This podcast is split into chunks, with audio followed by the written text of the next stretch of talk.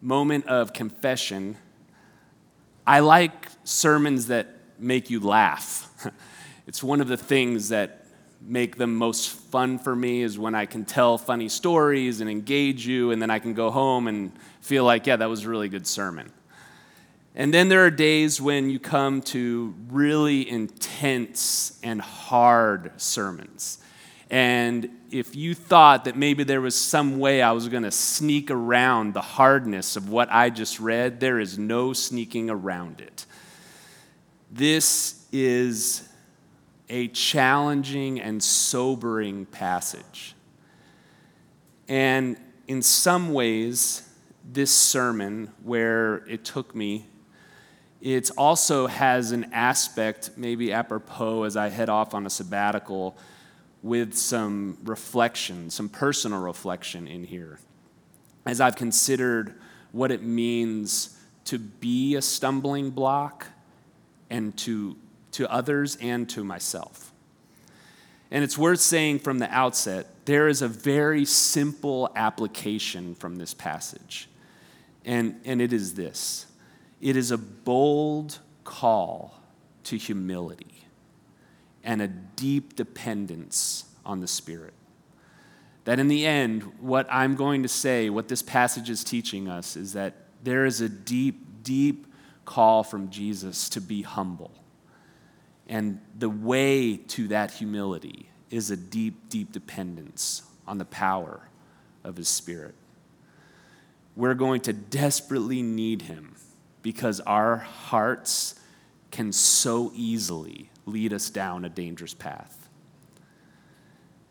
So, in our passage today, Jesus uses that word sin four times. There are actually several different words for sin in the New Testament.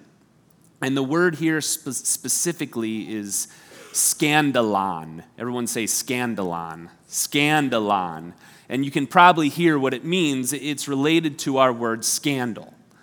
It comes from the word for a bent stick that springs up a trap and sets the bait.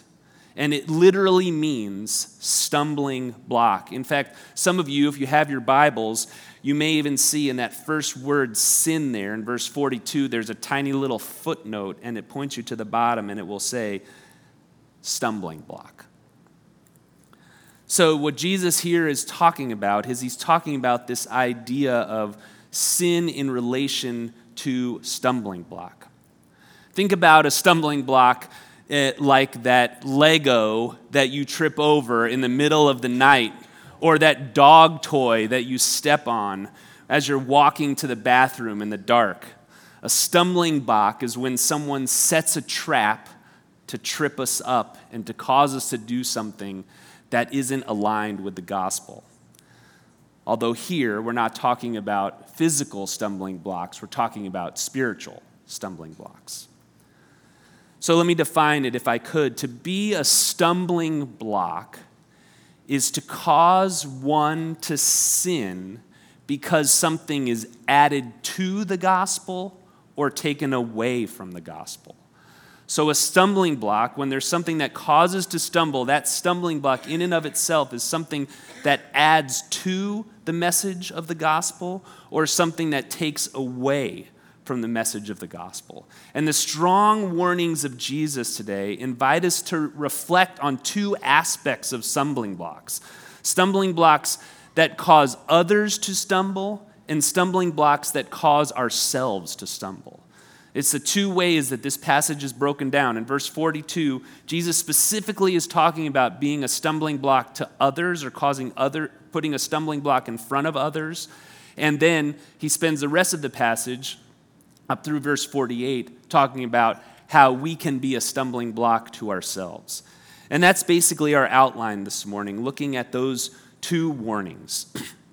And I would begin by asking you these two questions has anyone ever been a stumbling block to you? Has anyone ever put some kind of belief or something in front of you that was a stumbling block, that was adding to what the hope and the message of the gospel was? And maybe The opposite is also as challenging and worth reflecting on is have you ever been a stumbling block to someone? Well, let's look at what Jesus says about being a stumbling block to others and to ourselves.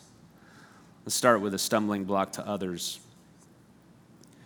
It's sobering to look back over history and see where Christians have added to the gospel to cause stumbling, or where we have taken away from the gospel to cause stumbling. A few quick ones that came to mind for me. Maybe you've heard of the word indulgences. Indulgences in the middle, is, indulgences were actually the very reason that the Reformation happened 500 years ago. In the Middle Ages, greedy leaders of the church decided to add to the gospel by selling indulgences. Indulgences were the belief that divine favor could be obtained through human merits, especially financial ones. So, in other words, by giving money to the church, God would forgive you your sins and cause you, the person who gave that money or bought that indulgence, less time in purgatory. So the church would sell so called items. They would create these items. They would say, Here's a piece of Mary's hair that you can purchase, and if you buy this, you won't spend as much time in purgatory. Or here's a part of Jesus' tunic. And then, note this was 1,500 years after Jesus' time on earth. And they would sell these to the church using that to say, if you buy these, then you will be closer to or have a deeper relationship with God. Another way Christians have added to the gospel was by misrepresenting the Bible. Perhaps one of the most egregious was how Christians have used the Bible to justify slavery. Christians did play a role in the abolition of slavery, but still the church was long delayed in its confrontation of it. And there is much written about churches and pastors using scripture to actually say it is okay to participate in this practice. More recently, in Christian culture, many have been reflecting on something from the 90s now referred to as purity culture A complicated understanding of sex and relationships that, in some ways, to maybe oversimplify it, discouraged dating and promoted or elevated the idea of virginity and marriage. It was in some ways the church's response to the sexual revolution, but critics now are discussing how it overemphasized sex, de emphasized grace, and added unbiblical rules to relationships. There's been recently some real pushback on purity culture, which is a good thing. Critique and evaluation are very important things. We need them. However, what's interesting to talk about how stumbling blocks can be things that we add to the gospel, I would also suggest to you that one way that we have stumbling blocks as well is to take away from the gospel. And often now, what we're seeing in culture is just a critique of those stumbling blocks, which invites just deconstruction of how people understood or viewed their beliefs and not reconstruction. It's one thing to talk about the danger and unfortunate aspects of purity culture, but there needs to be a conversation that leads to a reconstruction of what the Bible teaches. Where does the creation of stumbling blocks come from? Well, we see it right here in our text, actually, in the context. What we've been learning from Mark in these past weeks, as we've been in this for almost a year now, is that Mark is incredibly intentional as an understanding of the flow and direction of how he wants to write this book. And so, anytime we want to ask a question about a passage and its intent, we should be using the passages around it to better understand what's going on here. And so, the creation of stumbling blocks, we see right here in the midst of what's going on two things that lead to why we create stumbling blocks to add or to take away from the gospel. the disciples. And this is what's challenging about this whole thing is Jesus is challenging but loving words to those who were his followers. He's confronting them because they wanted position and power. That stumbling blocks are very much rooted in our desire for position and power. And look what happened right before this. And last week we talked some about this the position that the disciples were longing for. In Mark chapter 9, verses 33, and they were in Capernaum, and when they and when he was in the house, he asked them, What were you discussing on the way? But they kept silent, for on the way they had argued with one another about who was the greatest that in the desire of the disciples, there was something stirring up in them that they were trying to argue and debate who is better, who should have the highest position, who should be in the place above everybody else. They wanted to be in the right position, and Jesus says to them, Do not long to be first, but long to be the servant of all. That oftentimes we create stumbling blocks for other people because it helps us feel like we are higher than them. And then the second thing we see here is that their hunger for power. Mark 9, verse 38, the gospel writer John says to Jesus, Teacher, we saw someone casting out demons in your name, and we tried to stop him because he was not following us. But Jesus said, Do not stop him. For no one who does a mighty work in my name will be able to soon afterwards speak evil of me. For the one who is not against us is for us. For truly I say to you, whoever gives you a cup of water to drink because you belong to Christ will by no means lose his reward. And we see what was happening here in the disciples was that there was this elitism that was rising up in them, that, that we are the ones who should have the power, we are the ones who should be in control. And so, what John is doing in this moment is he's, he's trying to stop somebody from doing something that is good just because it's a little bit out of the spectrum of how he understood it. And Jesus is rebuking John for the way that he's setting up this stumbling block or stopping someone because John wants power. You know, we all have a deep longing for position and power. Are you aware of yours?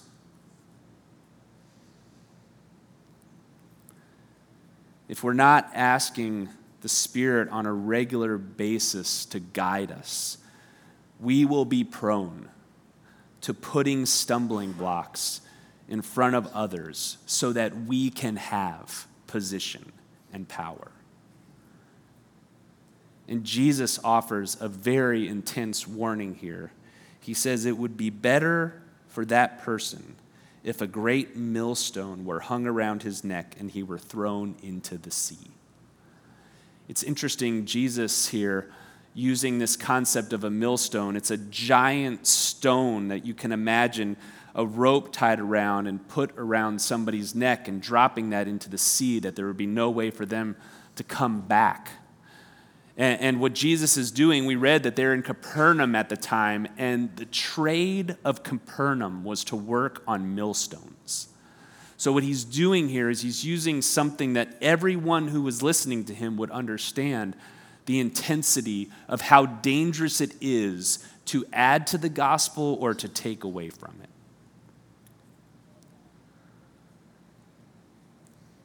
If I could ask you again, for those of you who have been hurt by stumbling blocks. Has anyone put a stumbling block in front of you? Humbly, I would offer to you the church is no perfect place.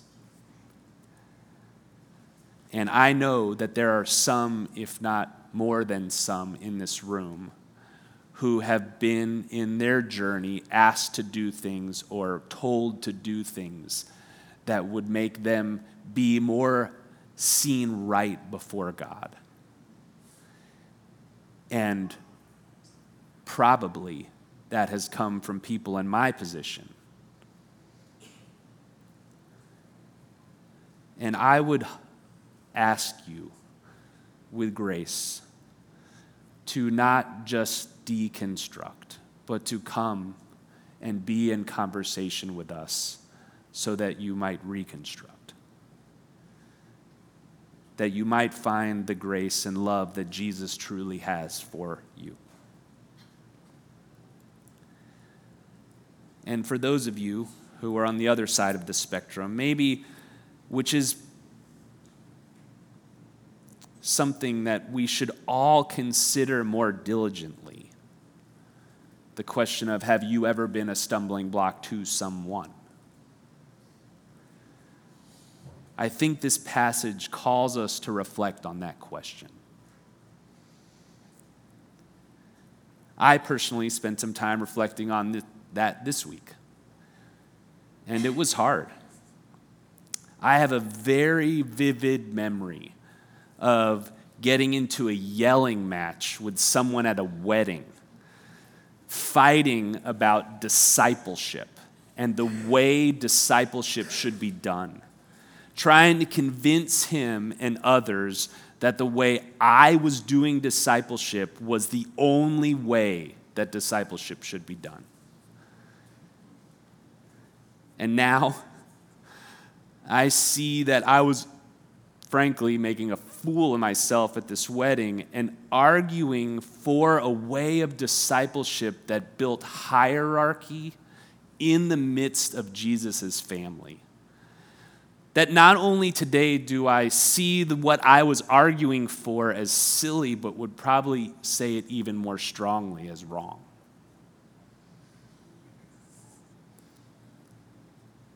The desire for power and position it can be so pervasive and sneaky in our lives. More recently, I've been reflecting on Acts 29, the network that this church is built on and still a part of. That elevated pastors with machismo and vibrato that not everywhere, but in some ways taught that women were more like objects than images of God, that didn't just view alcohol as a freedom for Christians, but rather celebrated that we should be people who drink. The celebration of this kind of leader was saying that this is how true pastors should be, putting undue expectations on what was required of these leaders, feeding into the sinful desires of pastors for position and power, instead of inviting them into humility and weakness. And you know what overwhelmed me this week when I thought about those things? And I would now offer to those of you who are perhaps pondering ways that you have been a stumbling block? It was this it was God's grace to me, even in that moment. That He loved me, even in my ignorance, even in my self righteousness, and loved me just as much then when I was yelling at a wedding as He does right now that there's not something about I've changed or done. He knew how messed up I was back then, and He knows deeply how messed up I am now. That, that it's God's grace that helps me not fall into a pattern of self pity and beating myself up in a way that I can't make right for what was done. Yes, it might be easier to go buy an indulgence, but I don't need to because Jesus has already paid for the wretchedness that exists in my heart. And it's interesting. I think that experiencing grace like that, what it does, when we're able to encounter Jesus that way, it makes us more gracious to others. That the extent to which we are able to encounter the grace of Jesus is the extent to which we will be able to be gracious to others that part of the way we keep ourselves from being a stumbling block to others by adding to or taking away to, from the gospel is to be so deeply immersed in the grace of God Jesus offers a very stark warning here about leading others to stumble. And maybe the simple application for us all this morning is that to think about it. Do you ever think about what you're adamantly arguing for, what you put before others as truth? When you engage with people in the church, do you approach situations like you have all the answers, that you know everything?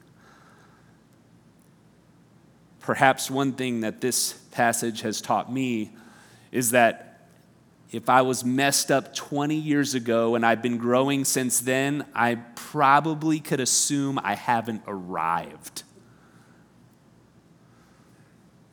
So maybe we should learn that the grace of God needs to be received and understood more deeply so that I could continue to learn and grow, which would hopefully lead us to love and humility and grace.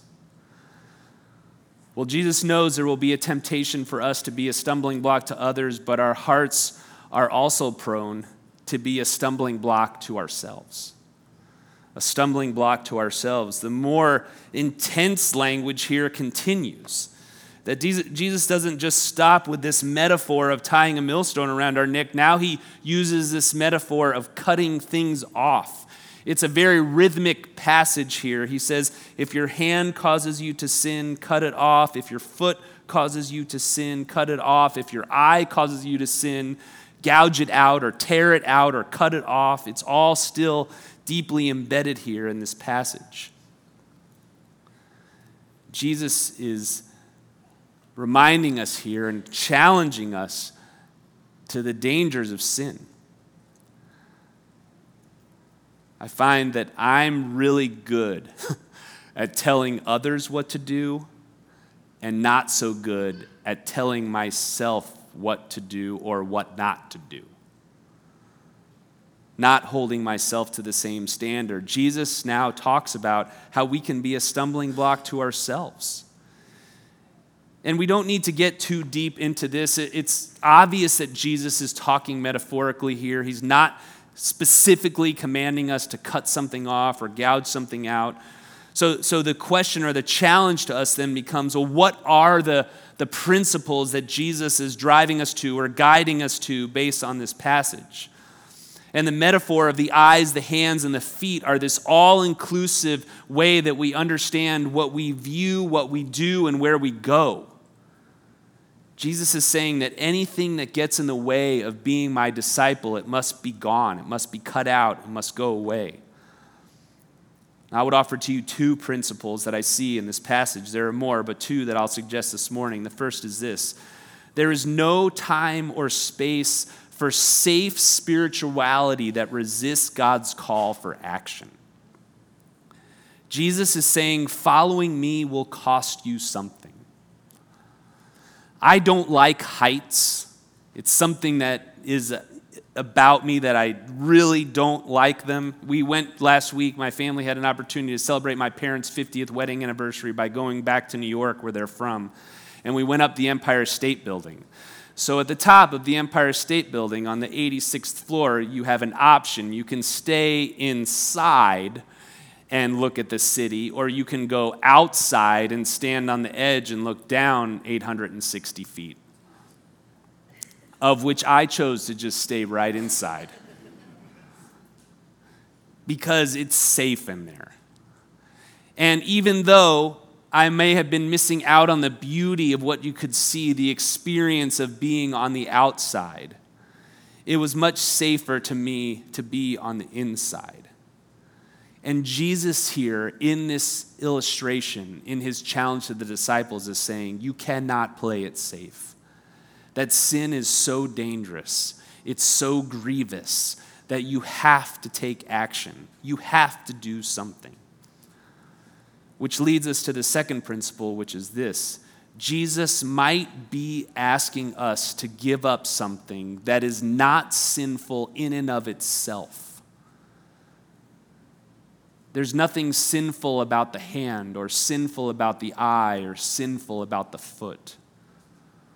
But what Jesus is saying is if those things are causing you to stumble, stumble then take action on those things? Do you have something in your life that you know is causing you to stumble, but you're afraid to cut it out?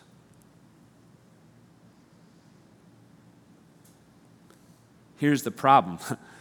If you're like me, you probably know what needs to be dealt with in your life, but maybe it's comfort or laziness or fear of what life will be like without it.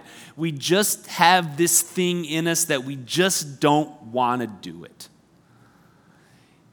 And what I would like to offer to you this morning is, in a very short way, answer this question how can true foundational change come about in our lives? What is Jesus really inviting us to here? How can we get to a place where instead of us just wishing we were different but still wrestling through, not, not cutting out the things we know that need to be cut out, not taking the action of the things that are in our lives that are keeping us from following Him, where we're creating our own stumbling blocks, where we fall over and over again? What is the true foundation to real change? It's this, church. It's to be melted with the spiritual experience that when God sees you, the one whose only opinion in this world is that matters, he sees you as more precious than any jewel or all the jewels combined in this world. Until we come to a place of truly experiencing how deeply loved we are, how much grace God has shown us in and through his Son, Jesus Christ, we will continue to be on the rat's wheel, the mouse wheel of running over and over and over again and stumbling and falling and trying to pick ourselves up the fact of the matter is that Jesus, He gave up His power and His position so that you could, I could experience Him and His love for us. You see, when we truly know who we are in the eyes of God because of Jesus, that's when we can start to confront what is wrong with our hearts. Do you see that this is where stumbling blocks come from? stumbling blocks create false solutions to our problems.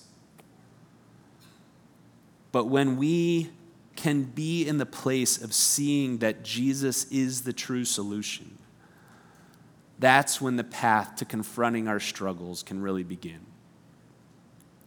And so Jesus ends this way Salt is good.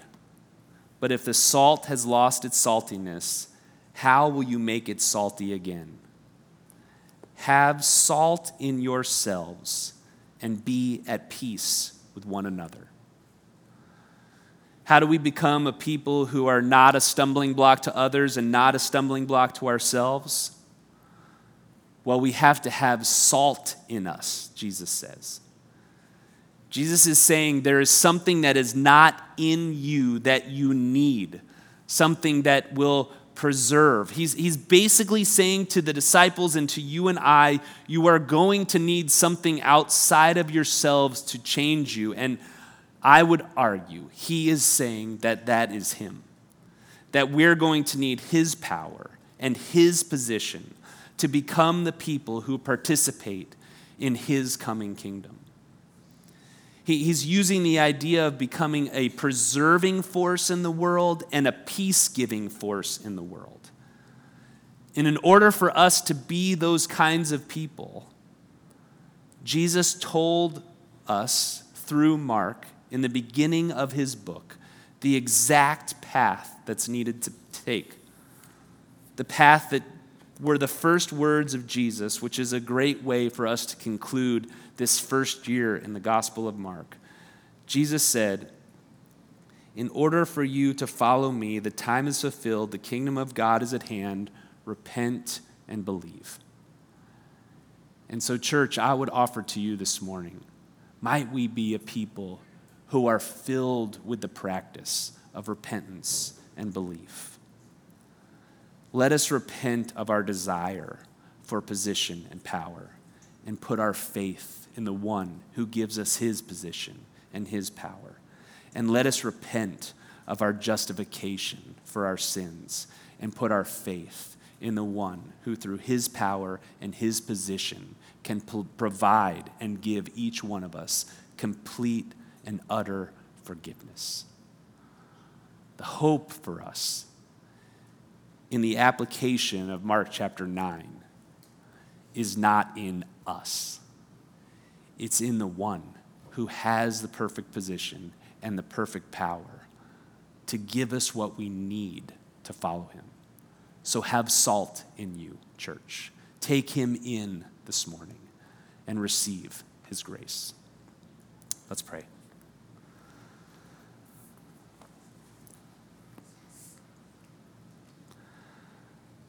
Almighty, awesome God, we are humbled by Jesus' words, but are reminded that Jesus would speak strongly because of his love for us.